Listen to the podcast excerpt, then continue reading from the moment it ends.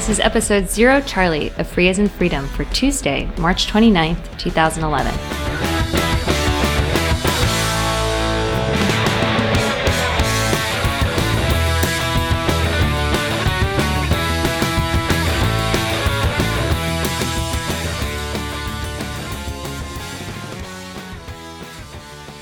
Hi, this is Karen Sandler. And I'm Bradley Kuhn.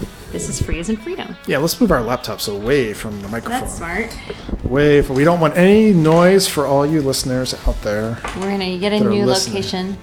Yeah, it's true. I moved uh, moved office space in my ever um, increasing attempt to have uh, have a co-working environment that works. People who follow me on Identica know of my of my trials and tribulations in my co-working facility, and they heard it in the background last show. They did, they did, but you weren't in your office either. I was in the conference room, but my conference room uh, was adjacent to the same noise. But now it's a really quiet space, and let's just for one second, more than a second, but Yeah, it's uh, it's true. Well, this Totally is because quiet. I moved to the downstairs area, which nobody's moved into yet. so we've got basically a um, a listener driven show today because we're covering two topics, and both of them were requested. Oh, what well, was this topic? one was requested, and the other is responding to conversation. Yeah, well, I don't. Was this was our first topic here? Was this requested? Yes, it was Oh, okay. requested early. Uh, uh, so I guess by the time you guys are listening to this, the first topic is a little old. Yeah, a, little bit. Although it was such an ongoing uh, discussion um, that it was really. I, I, it could still be going on by the time we get into next week because this this has been just. I think it's actually been blown out of I was going to say it's a kind of a tempest in a teapot. Well, why don't we just say what the two topics are? Yeah, well, let's at least say what the first one is. Um, the first one, we're going to talk about this issue of Bionic and Linux headers and copyrights and so forth. Uh, we're going to do that first. And then second, you want to just tell them what we're going to do second? Oh, sure. The second is we're just going to clear up. In our last episode, we um, we had a long discussion about the terms free software and open source software, and I thought we both made some very eloquent points. And unfortunately, at least I think I think I was um, not as eloquent as I thought I was because I was pretty misunderstood. Um, from what I had intended to say um, in some follow up discussion at Identica about it. So I would like to talk about that just so that we, um, you know, just clear the air. Okay, so let's get to our first topic uh, first because I think that's probably the one that's going to be more exciting. I don't, I don't know how many people are going to stay listening all the way through to another free software Yeah, source debate. Yeah, I think so. um, but this one, I'm sure everybody wants to Well, hear why don't about. we, we, we leave a brief musical interlude? Oh, do, so oh, really? I miss the musical interludes. Okay, well, that's that's editing work for Dan. Thank you, Dan.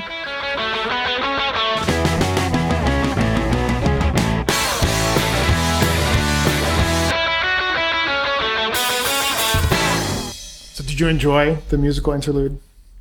Well, actually, we didn't listen to it just now, so I'm sure that when I listen to the recorded, ver- the final version of this that Dan has put together, I will enjoy the musical interlude and the musical stylings of one Mike Tarantino, Okay. accompanied on drums by Charlie Paxson. that's a lot more uh, discussion of the music than we usually have. So uh, people really, uh, well, I guess I guess those who read my blog uh, probably know everything I'm going to say about this. I'll link to that blog in the show notes if you haven't read it. But uh, I don't have much more to say than what I said there, which is basically that. That this this is incredibly silly that this is being raised in this way, and and it's really it's shoddy analysis done by various different people. Well, so and- let's actually give a background of, you know, just very loosely what happened with the header files and blah, blah, blah. Uh, I think we talked about this on an episode where we discussed mobile. I think on the old show, uh, and I I will link back to that. It may or may not be in there. I'll repeat it just in case it's not. Oh. But when this very what I'm about to say, not Oh, the whole, oh, not the okay. whole. I was like, I don't know where you're going, so. No, not the whole thing. Just this part that I'm about to say, which is that that when they put together Android slash Linux, which is basically what I call the typical thing you find on an Android phone, which is Linux used as a kernel plus a whole stack, which I call Android. Which a lot of people don't know, which is amazing to me. they don't know it's Linux. They don't know it's Linux. That surprises me. But anyway, they're technical people. Non-technical people don't know. I guess that would make sense. Yeah, no, it's totally non-technical Right. people, and people are saying, people say to me who have Android phones, I don't know what this Linux thing is that you talk about, and I say, oh well, you've got an Android phone, Yeah. and they're surprised. right. Yeah. Technical people, I think, pretty much all know. I, I, I think the, the one of the things that that Google did was they not to something I like, but they decided to select uh, only permissively licensed components whenever they could. And the only thing in the end that's under any form of copyleft license, be it weak LGPL copyleft or strong GPL copyleft, is Linux. Uh, that's under GPL v2. Everything else that people typically call Android uh, is all under a permissive license, be it the modified BSD license or various other Apache license stuff. Most of the Android stack itself, the stuff that's in Java, is under the Apache license and so forth. Uh, and there's various reasons that we can speculate about why they did this and so forth, but they made a decision to do that because they they basically, from my point of view, I, I've said this publicly too, that I think they did this uh, as uh, the classic adoption versus freedom argument.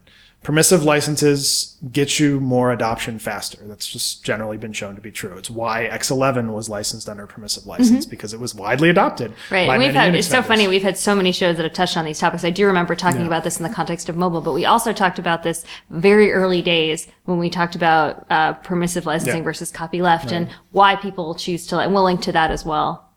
Right. And I understand that completely.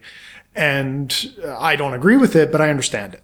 So, uh, it, And so yeah, and there are positive and negatives implications that Yeah, I mean, I think the main negative implication is most people running Android, the only free software on their phone is Linux because the Android stack that they actually get from their vendor comes with no source or offer, which is permitted with a permissive license. So, so the only thing they get an offer for source for is the kernel itself, Linux, and they don't get an offer for source for any of the other stuff because the Because frankly the vendor's not required to do so. Right. Uh, they can give you the source if they want to, but they don't care most Right. of the time. Right. And and so and and now of course they yeah, and most vendors won't want to because it's some proprietarization. Per- Perhaps. I, I actually think that a lot of the Android phones don't have that many changes that it wouldn't matter that much. I just think I think it probably wouldn't wouldn't actually matter that much, but I don't think that's what the vendors want us to believe. Agreed. So what we typically see uh, is uh, well, well, so- and, and I actually I was about to repeat myself, so I won't do that. Uh, what's basically happened is they had to replace any components they needed that weren't in kernel space with permissively licensed equivalents.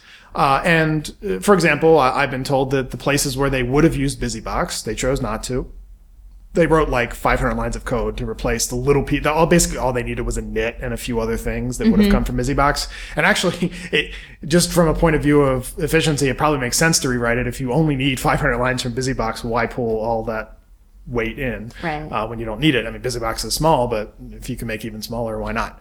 Uh, and also, they needed a C library, which they took a BSD licensed C library from one of the BSDs. I don't even know which one, and they adapted it for use on Linux This is the Bionic library. and they called it Bionic. And Right. Bionic is basically a, me. I think it might be FreeBSDs, although I'm not 100 percent sure. It might be OpenBSDs. It's probably FreeBSDs. Uh, C library adapted for uh, for a Linux kernel underneath. Uh, and the funny thing is, is nobody. Is some people had mentioned to me in the past, like, "Oh, how are they able to do that? And are they allowed to do that, etc." Of course, I, I never really took much thought to it myself because it's been done before. Uh, glibc had to do this, and glibc is LGPL, not GPL. So it had to make a C library under a different license because LGPL and GPL are similar but different licenses. And uClibc did exactly the same thing. uClibc is available. And Jake Edge, which I'll link to his article in the show notes too, Jake Edge actually found three other C libraries Right. out there under various different licenses as well, on top of Bionic and glibc and uClibc. So there's plenty of people that have done this before to make a new C library for Linux for whatever reason. Mm-hmm. And they've licensed it any way that they, they chose because it was intended, um, certainly, uh, so, so let's talk, I'm going to talk about the intention first since I just mentioned it. Certainly the Linux developers intended to be the fact that you could write a C library under any license. Mm-hmm. And that's actually clarified in, in the copying file, um, the, uh, the, the, yeah, but but even if it weren't, even if it weren't correct. Even though I'm sorry, I thought you I wanted thought, to you, I- continue. I, thought so you were I going to say even if it weren't. well, I mean, this cuts to the heart of what is what does it mean to what is copyrightability, and um, and we actually saw this once that we a while ago that we talked about on on an earlier version of the show, Right. um, in terms of the which I linked to in my blog post. Great. Yeah, and what's funny is that um, our most frequent guest, sort of maybe uh, not actual guest, Aaron Williamson, uh, helped write the copyrightability memo when he was merely an intern. Right. at SFLC, which is pretty cool. Now that he's uh, And and one of seasoned attorney. And, and and actually, people also uh, referred to a posting that RMS made to the Linux kernel mailing list about various different issues of copyrightability of header files. And I think the reason this comes up is people uh, people want to paint this with such broad strokes. They want to say, "Answer me this question: Are header files or are they not copyrightable?" Which is a dumb ass question. Well, uh, basically, anytime you ask a question like that, when you ask, is something copyrightable, any lawyer is going to say, well, it depends.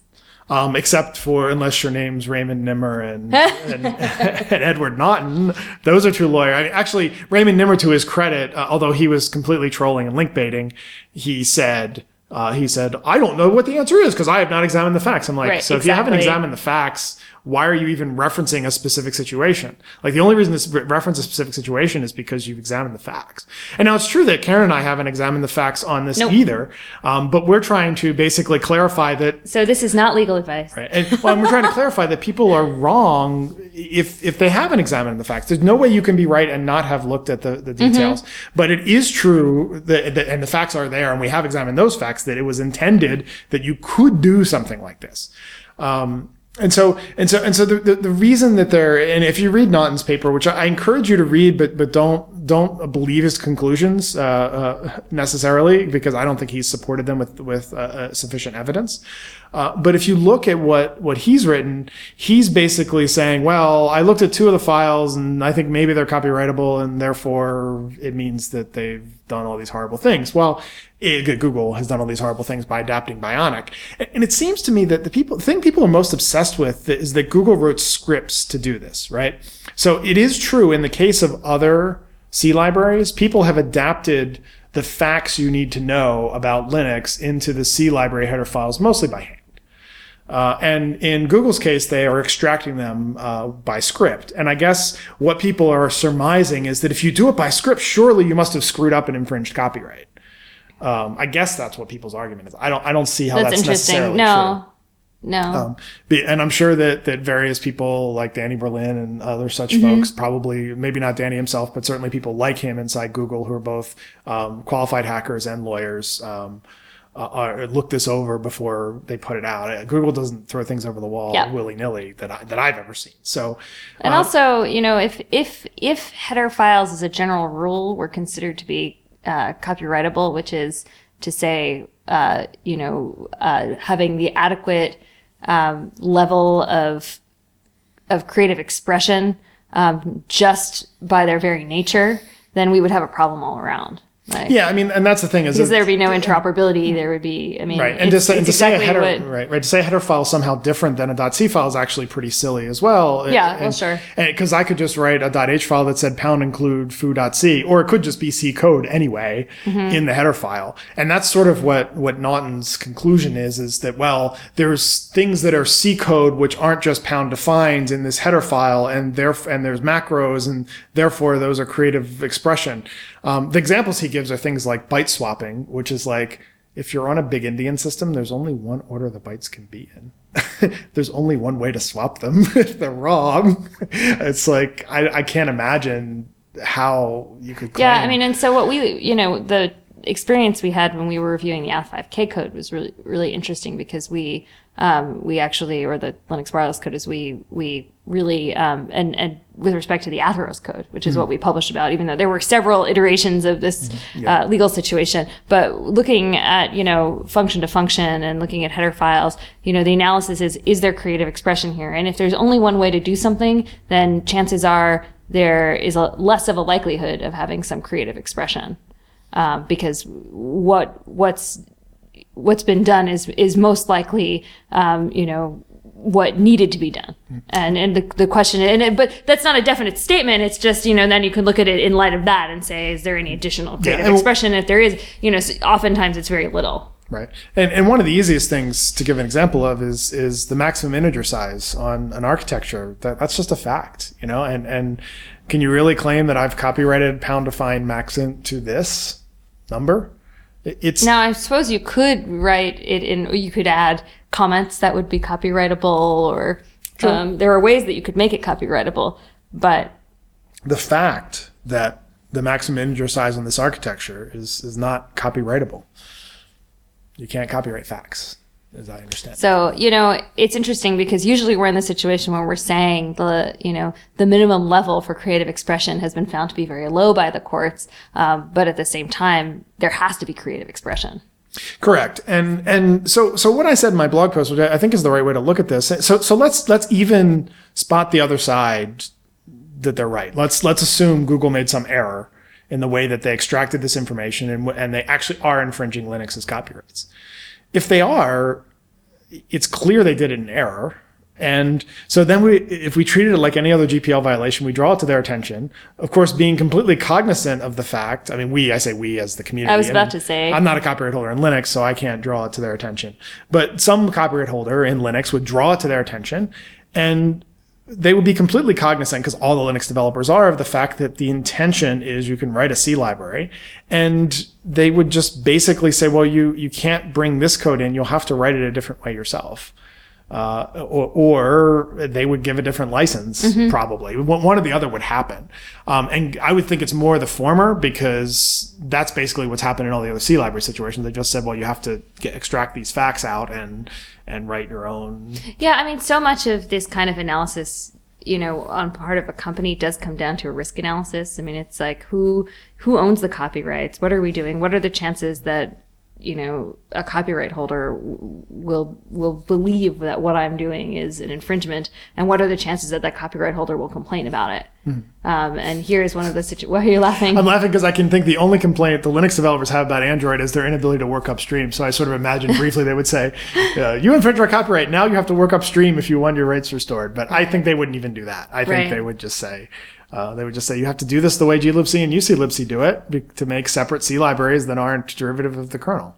Um, and, and these these ideas right that and copyrights are different than um, than trademarks in a way because you know we talk about people talk about trademarks and that they have to um, vigorously defend them in order to to keep them valid under law. And under copyright it's a little bit different. Um, you know under copyright you may be granting an estoppel. So basically you may be allowing um, you know, a, a, someone who is doing something with your your your code um, permission to do something by not complaining about it. If you knew about it, they might be able to assert that as defense. But it's totally different than like the trademark situation, where if you don't, you know, actively go after somebody to stop using your you know your name, you're going to lose it. Right. And so, and so I, I- think that this, what I think is really happening here, and there's other names that, that I even don't want to, men- you can mention them if you want, but I don't even want to mention them because they're, they're such trolls that I think they're not worth mentioning. I'm not mentioning them. Yeah, yeah, Uh, but but um, I mentioned those two because they're not normally known in the free software community. And- But I think what the the what what, what Nimmer and Naughton, and by the way, um, I made this mistake too. The Nimmer who posted about this is not the famous Nimmer Did on you copyright. really? I, I screwed it up. I did. I admit it. I was confused because the, I know Well, Nimmer. yeah, and I know- Nimmer is synonymous. That's why I was with I was actually copyright. outraged when I thought it was the Nimmer who knew something about copyright. That's funny. Um, and then Fontana fortunately pointed out to me that I had the Nimmers confused. Um, I, I sort of hinted that I didn't say that I did, but I, it was clear from the way I You wrote were it. saying, how could such an I was, authority? I was saying it was so disturbing. I was saying it was disturbing because it was Identica. Yeah. I was saying it was disturbing that that that that someone that, that Nimmer would say this, and and Fontana pointed out I find the disturbing tag disturbing. it's disturbing. Um, but anyway, um, the, it's actually it's it's more disturbing now that it's a group, not just a tag. It is a group. It's a group. Fontana made it a Oh. group. It's disturbing. I said it was disturbing that he made group a, a group about disturbing. Um, anyway, so uh, I, I this this this other Nimmer who's not the Nimmer. If you hear Nimmer on copyright and it's there's a book and all this stuff, that's not the Nimmer we're talking about. It's a treatise. some, some other Nimmer. Um, but this other Nimmer, Raymond Nimmer, uh, and and uh, Edward Naughton, I'm not sure I'm saying his name correctly, but uh, the, the the two of them, I think they're just looking for some. I think lawyers kind sometimes kind of get out there and sort of want to get their names out there. Well, they also want to be the top Google result for open source lawyer. Indeed. So I, I think they, they make some effort, and and and I think some of this has to do with with the rules about how they can find clients and so forth, and and so forth. And you can't really just become like a, a, a you can't take ads on TV to say I'm your open source lawyer. Call one eight hundred open source lawyer or something like you won't reach the thing. So it's actually I probably hard for these people to reach potential clients. And I think some of that's about reaching potential clients. And some people have argued that Naughton is, is somehow affiliated with Microsoft. Apparently, he's represented Microsoft in the past and stuff. So, um, so obviously he has some affiliation there. Um, it's not really clear what exactly it is, but there, there's some relationship. Well, yeah. I mean, I, I think that this was more, um, this caused a big stir, and I was really surprised. And I actually thought today when, um, when you said you wanted to talk about it, that maybe I had missed something, and that in fact, um, it, it had turned out to be a bigger deal than it seemed. But I don't. Well, I, I, I think people just, um, it was a, a, a very sexy issue. Well, yeah, and I think I think what, what and what I really felt this is this is so I was at first enraged because I thought it was actually Nimmer who knew something, um, but then the this the second thing that then I realized I was wrong about that and got unenraged. Uh, but this the second thing that really enraged me was was that that that Naughton's paper basically was claiming that this somehow led to conclusions about how the GPL works and all this hmm. sort of thing. That that somehow there's a paragraph in there I quoted in my blog post where he basically says, if it turns out Google has succeeded, then they have completely shown that the GPL is meaningless and all this stuff because you can just scrub code away and make it not GPL'd anymore. Well, but some script that you write. That's not what would have been shown. What would have been shown Well, is, that is certainly an exaggeration. yeah. It, what would have been shown is that there are certain things that are, are there are certain things that aren't copyrightable, and as it turns out, something we've known for a decade, you can write a C library for Linux without infringing Linux copyrights or without having Linux's copyrights cover with the GPL.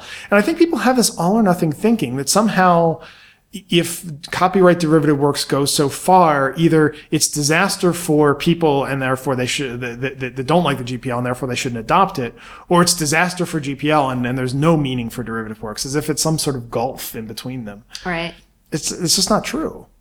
And, and, and that, and that, that really bothered me. And, and, and I also Well, felt, and it's tough as a lawyer too, because really the answer almost always is it depends, and we should look at it and we have to examine it. Mm-hmm. And so it's tough because lawyers, unless they're being, you know, very dramatic in the way you describe, are, are otherwise not going to come out firmly on it because no lawyer wants to say without doing a really detailed analysis on any file that there is no creative expression there. Yeah, and the trolls have been using that to say, well, nobody's done a detailed analysis, so it could be infringing. Therefore, we should assume that it is, and we should assume that. And having done some detailed analysis, it's not something that you want to just undertake. yeah, I mean, it, would take it would take in, you weeks know, to do that. It's a 750. over coffee. I mean, I, I believe Naughton's number of 750. He says there's 750 files that need to be analyzed. I believe him. He analyzed two of them. I think his analysis on those two is wrong, straight up.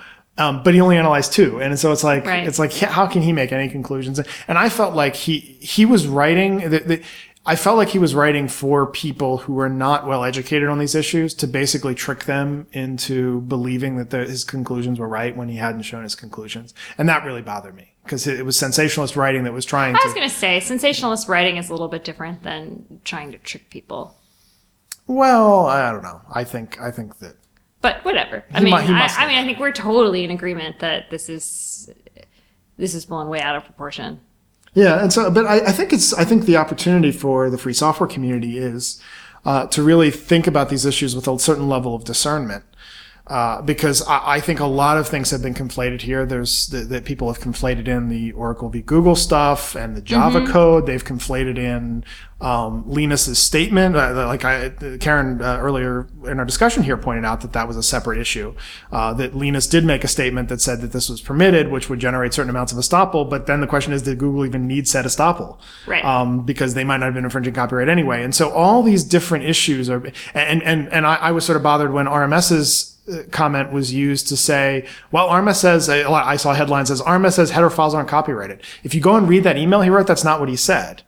He said, our general position is not whether or not header files are copyrightable or not, Right, but right. various certain types of facts are not. Our But actually, if you are that. interested in hearing and learning more about this, we did publish some pretty extensive documents in the context of the. well, you, you, well, yeah, I guess it we did. Well, yeah, I was, You were I still at to, SFLC I used to be employed by your employer. That's true. and you worked on those documents It's with true us. that I so, did. I'm listed as an author on one of them. That's true. um, so, uh, so Yeah, I check said- it out if you want more detail on it. There's a really like I would say a pretty boring article about copyrightability. It's sort of written as as like a law review article, Hmm. um, and you know you might want to uh, skim that one. I Hmm. wouldn't really spend too much time on it. But if you want to look at the what was the the That's code one I- analysis of the Linux wireless team's Ath5K driver is pretty interesting because it just touches on some of this stuff and you can see how some of these issues that we, where we actually did a deep legal analysis play out in rela- relation to a real, you know, real a real code base, real header files. And uh, and our old podcast, we did a whole podcast covering the whole issue. So Yep. there's that too. So yeah, and so I think pe- people should use the opportunity to try and discern some of these issues. I know it's it's fun to be sensationalist and, and it's fun to bash companies. I, I do it sometimes too, uh, but I think I think what's what's most useful is to try and discern some of these facts out about what's actually happening and and and and what you can learn from it about being able to analyze these situations when they come up in the future. Um, and and I and I, I actually think our community sniff test was pretty good about this. I, LWN quickly jumped on the story that this is this was sounded a little weird, and and uh, and I saw lots of people like on Fora like Identica saying, Yeah, when I saw the the- LWN the article, deal? I stopped paying attention actually. so, yeah. Uh, well, great. Time for another musical interlude. Thank you, Dan.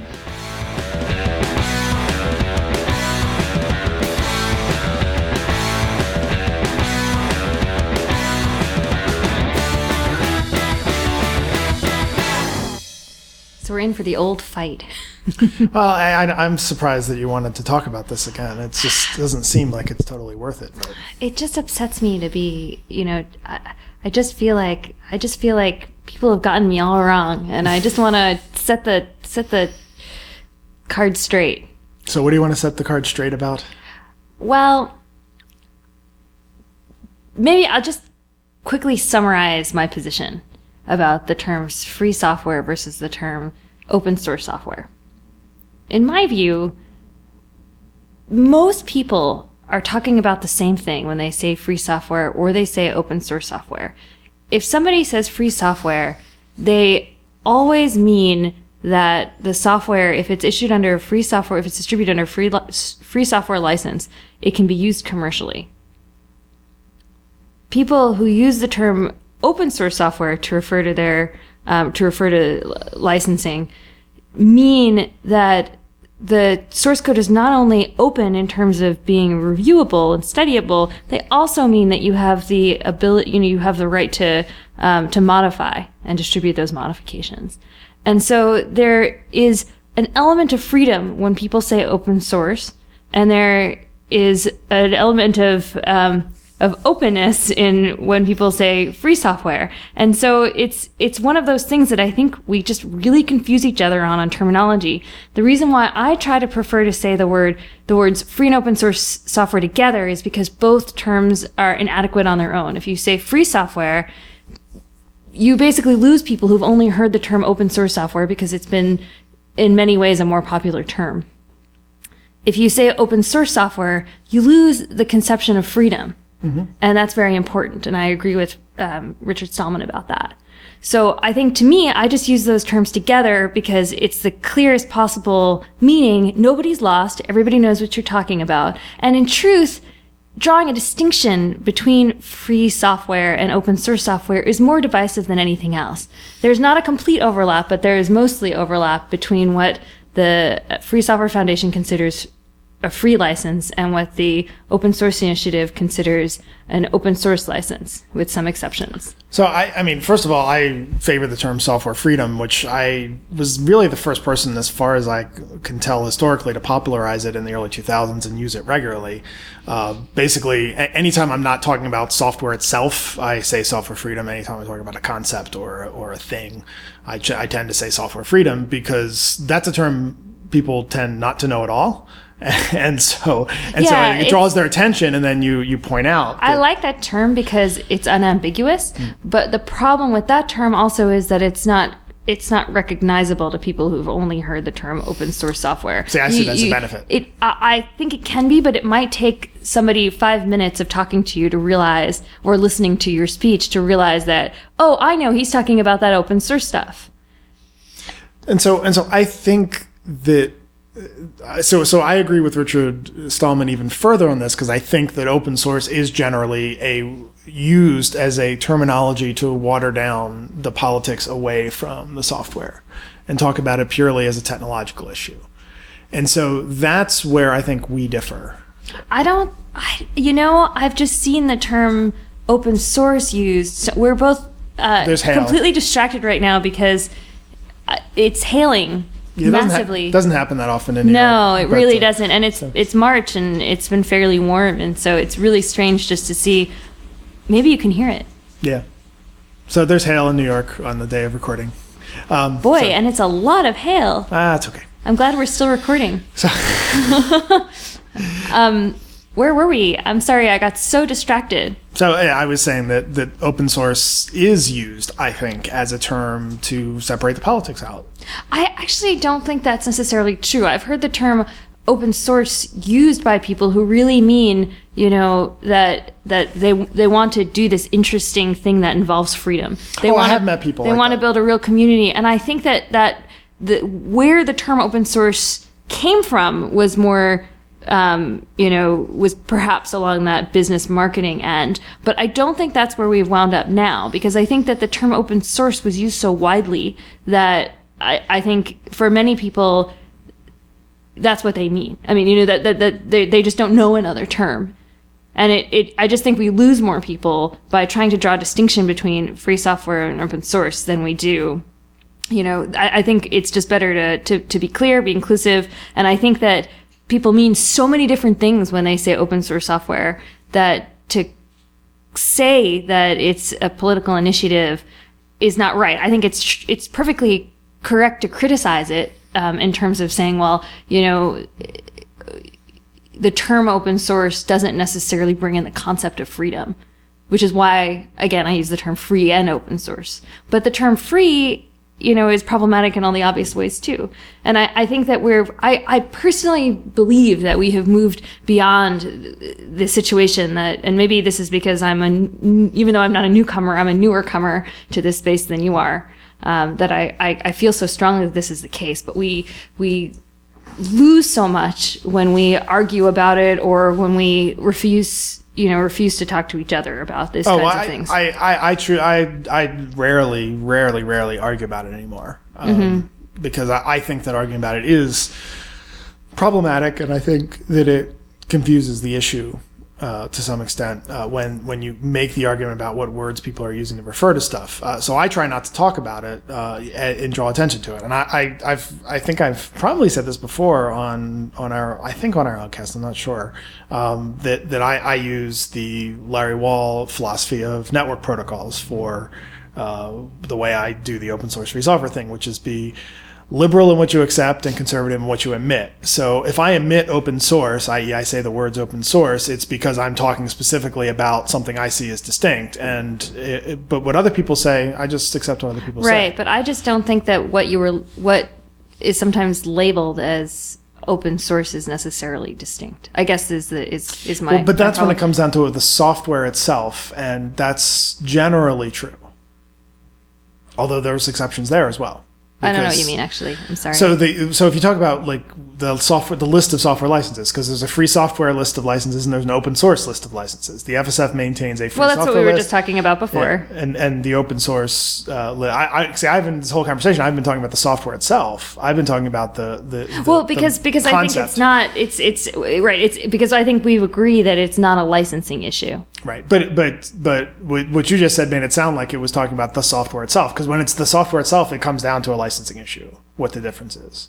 Because if people say, "Oh, No, that I software is open source," I "Oh, that software is free so. software," I don't think so at all. I think you can say that that there's a very small set of software that has been identified as as is open source by OSI Hmm. that is not identified as free software by the FSF. Mm-hmm. And I just I think that's that's not a difference in the conception between free software and open source software. Hmm. It's a difference between what we think of as free and open source software. Hmm. If you see what I mean. Yeah, I, I just I see what you mean, but I don't agree with it. I think that there are there, there are this is one of these issues where there's multiple things going on, and there's the software itself, and there's the politics behind it, and those are distinct issues. And I agree that they get conflated be, uh, because the political organization that's pushing forward free software also maintains a, lic- a list of licenses that are officially free software licenses, basically because it had to, because it was the first organization to try to do that. And the OSI, which is the organization philosophically behind open source, maintains a list of licenses as well. So But o- OSI could have just as could just as easily have called their you know their license list as free you know as as, as being free or not free. oh, they wouldn't I have done that because they were opposed to the political mission of the FSF. Well, and I I I understand Well, that. actually, I, where, I'm not being fair to them. I say they opposed it. Let me take that back. I'm sorry to cut you off, but yeah, they, they weren't opposed to it. They wanted to cover it up. They wanted it not right, to be and they obvious. wanted they wanted it to to to couch the discussion in different terms. Really. Well, they, they, I mean, and, and they say this. If you talk to some of the founders of OSI, they, they wanted to sneak free software in. They, they thought if they put a friendly face on free software that wasn't a political, uh, we want freedom for users, uh, it would make companies more comfortable with the whole thing. But I think we've moved beyond that, is what I'm saying. And because the term open source is so widely used, many people mean freedom when they say open source. And by drawing deep distinctions between what is free software and what is open source software, we do ourselves a deep disservice. Well, and, and that's why I've come to what I see as the compromise on this, which is I don't, you don't often see me talking about this issue. Uh, this is maybe where RMS, RMS and I differ on this, because RMS will still engage and talk about this issue as an important issue of distinction. I tend not to talk about and draw lots of attention to it. I'm just very careful in what I will talk about as far as. And I'm sort of in the opposite. I talk about it because I think people don't realize, particularly um, folks that are not deeply embedded in our community, don't understand that if you use the term open source software, you might alienate some people. If you only use the term open source software, you might alienate people. And I think some other people don't know that if they only use the term free software, they might not. They might lose some newcomers. Yeah, and I've often said that I'm not the. I'm my goal is not to be an advocate for newcomers to to free software. Uh, my advocacy uh, stance is basically people who've already been re- pretty well introduced to free, to free software some other way. Right. And this I'm- is I'm- an old discussion between us. yeah, and and, I- well, and and mainly I am that because I'm I can't reach people who aren't into computing all that well. I, I mean, I, I'm I'm a, a hacker and computer geek, and and I talk and think like one, and I can communicate with that community very well. Um, but it is effort for me to communicate with communities uh, outside. I, I've I've learned this again today, And I like to all the communicate to everyone. Well, I, as much as I can, as much as people will listen. And I guess because I talk to a lot of lawyers who are, you know, sort of new to the space, and some of them are more or less technically savvy, you know, and and I think that I've met very few lawyers who are technically savvy, but go ahead. well, that's probably true. but um, but but what I'm saying is that is that people who are especially lawyers who are new to our community who probably will have influence on the people that they meet and you know and the developers that ask them questions will rely on their advice. It's much much better that they sort of get a more balanced view of what our community is about and not fall into these you know language traps you know, just to know that that in general, when somebody says free software, they really mean what most people think of as open source software. When people say open source software, they really mean what most people think of as free software. And it's probably easier and better to just say free and open source software. Boy, I want to see you debate that with RMS. That I have debated it with RMS. It would be funny. Because I, I know exactly how he would react to what you just said, and, and I'll make some of his point for him, not all of it. But I It think, actually went better than you might have thought. I think most I think most people when they they hear, um, I, I think most people who support free software wouldn't agree with your statement that when, when most people who say free software actually mean open source. I don't think that's true. I think they mean that. Well, what I said, I think, I hope, was that when people say free software, they mean what a lot of people think about as open source software, which is to say that I don't know. I've I've called, I've asked people about this, and when people just say the term open source, if you ask them about it, what they mean is not just software that can be reviewed, but software that you have the right to modify and distribute those modifications, mm-hmm. and that's you know that's the piece that's missing. Yeah, I, I, I, I just don't. I just, I think that there are more subtle political. It, it, the, I, I think it's a story of, of movement co-option. And I think those are things. I think those are old arguments. And I think it's more I think we just lose a lot more now by by sticking by those old divisions. Well, I, th- I think that I think that people need to be introduced to the concepts of, of software freedom and, and why it matters. And I think most people who are just introduced to it as open source don't ever think deeply about those issues. And and my goal is to introduce them to those issues. Most people I'm ta- I'm talking to when I'm doing obviously uh, already know well open source, and they all actually know the traditional open source arguments if it makes better code and all these sorts of Right. And the people that I talk to often don't know those things. right. And so, and, and so, maybe once- that's where we're where our, our division is. But I find that it's it's so much more helpful to explain why there is freedom in open source software and why you know you know, and, and most of that is me advocating for people mm. saying free and open source software mm. instead of just saying open source software. So usually, I, I, you know, it sounds like maybe I'm not advocating in that direction, but I am. I'm advocating for a discussion of freedom, mm. but I'm doing so in, in what I'm trying to make a, a more inclusive way because I think that there are so many people who have heard of this open source software thing, who think it's cool, who think you know positive things about it, who who are are incorporating the freedom component vaguely into what they're thinking about, but they're not as mature as the audience that you're normally listening to, or you know haven't gone as far down these roads. And you know, I like for our oggcast to be accessible to Yeah, and a I- bro- you know a broad uh, audience. On the other hand, I, I think that, that the level of detail we get into topics we're not Well, really that's true, accessible to anybody but people who already know a good deal about free software. Well, I guess if anyone sat through the discussion of the the header files in the previous segment, uh, if they uh, if they sat through that, then maybe they're too advanced for this. But Yeah, I mean, I, they're not. Uh, yeah, I, no, I don't think so because it did come up with some of our listeners. So I think you're right about that. I, I think I think most of our listeners are probably sick of of any maybe I just wanted to be be understood. so thank you for bearing with me. Yeah, and, and and just as a note on our oggcast, I, I think that it's impossible uh, to do an oggcast for the you and I to do an oggcast that's going to be generally accessible to the public about who aren't who are new to open source and or free software for that matter.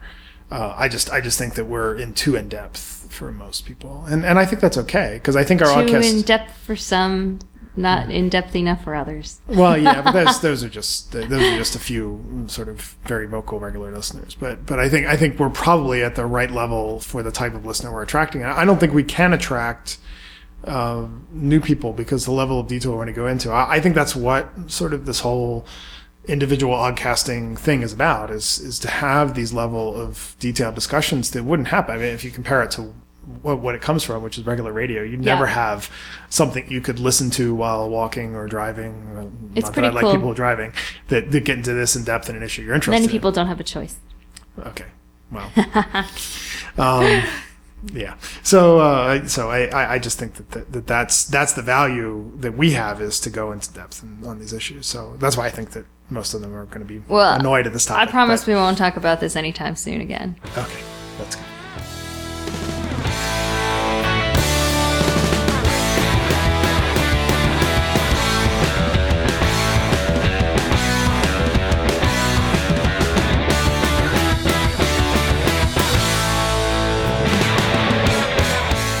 Free as in Freedom is produced by Dan Lynch of halfbakemedia.com. Thanks to Mike Tarantino for our theme music. Free as in Freedom is licensed under the Creative Commons Attribution Share Alike 3.0 Unported license. Please provide any feedback to oggcast at faif.us.